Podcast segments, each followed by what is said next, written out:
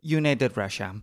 The party of President Vladimir Putin claimed victory in Russia's parliamentary elections this week, while the opposition maintains the results were based on fraud.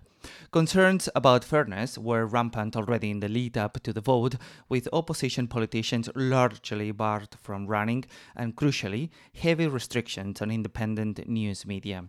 In particular, Russia's so called foreign agent law has made it significantly more difficult for independent Russian media to operate. My name is Javier Luque, and today in short, IPI contributor Anna Tearele interviews Galina Timchenko, the editor in chief of Meduza, a critical Russian language news outlet labeled as a foreign agent earlier this year. What are the consequences of this law? And most importantly, how can Meduza still do its job?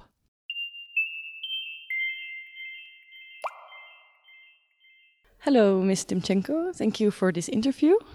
Um, could you tell us maybe when uh, was Meduza blacklisted as a so-called foreign agent, and what has the effect been from then?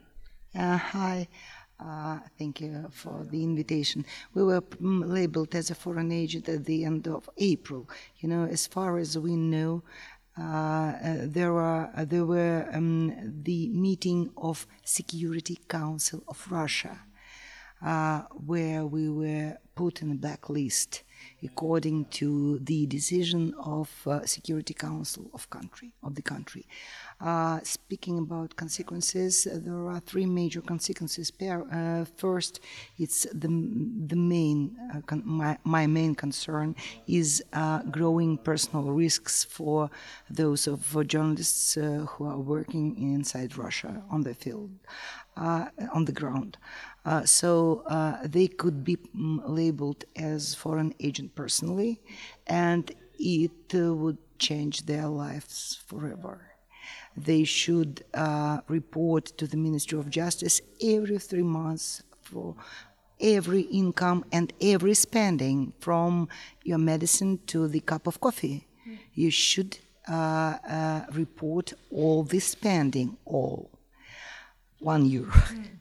so, and uh, um, uh, the main concern, journalists who uh, uh, would be or who will be put into this blacklist, uh, any any media who is working with them should mandatory mark their content with these ugly 24 words those content was made by foreign agent and so on and so on and so on and it's forever.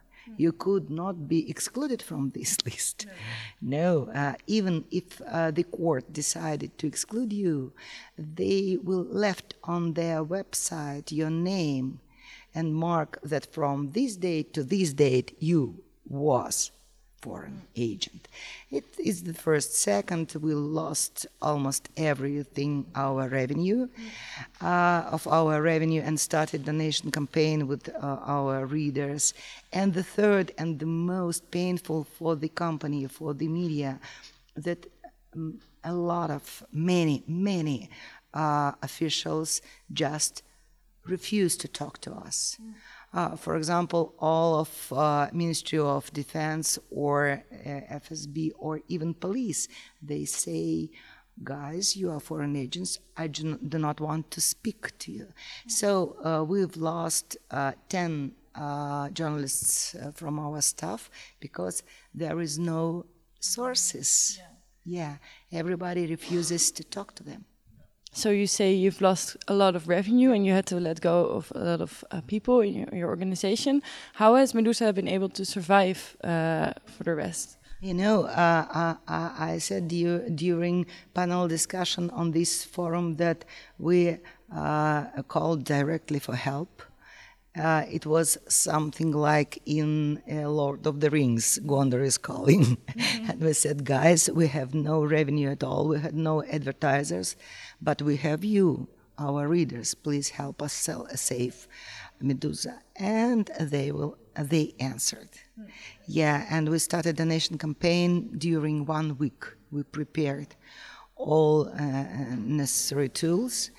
And uh, all all these uh, recommendations about GDPR, financial security, so on, so on, so on.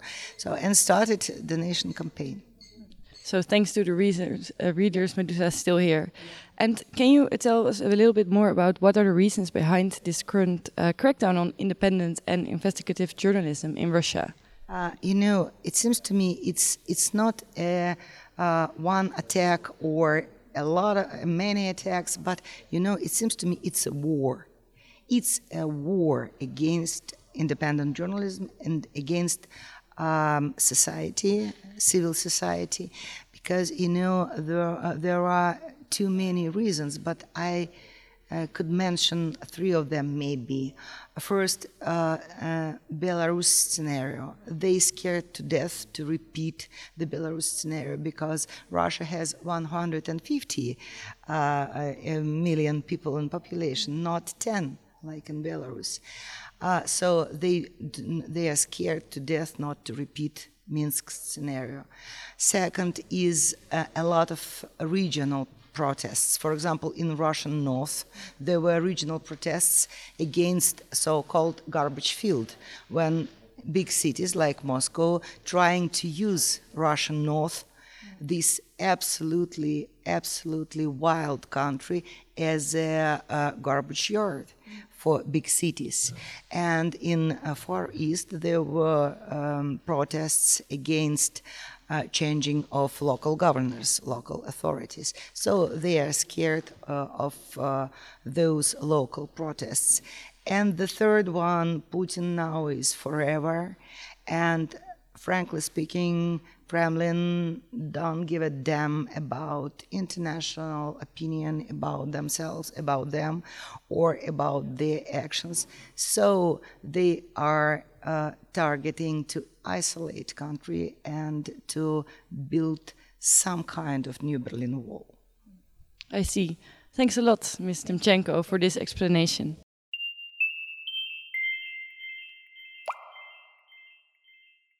And that's all for today. Don't forget to subscribe to our channel, IPI Press Freedom Podcast, for more on independent media and press freedom around the world.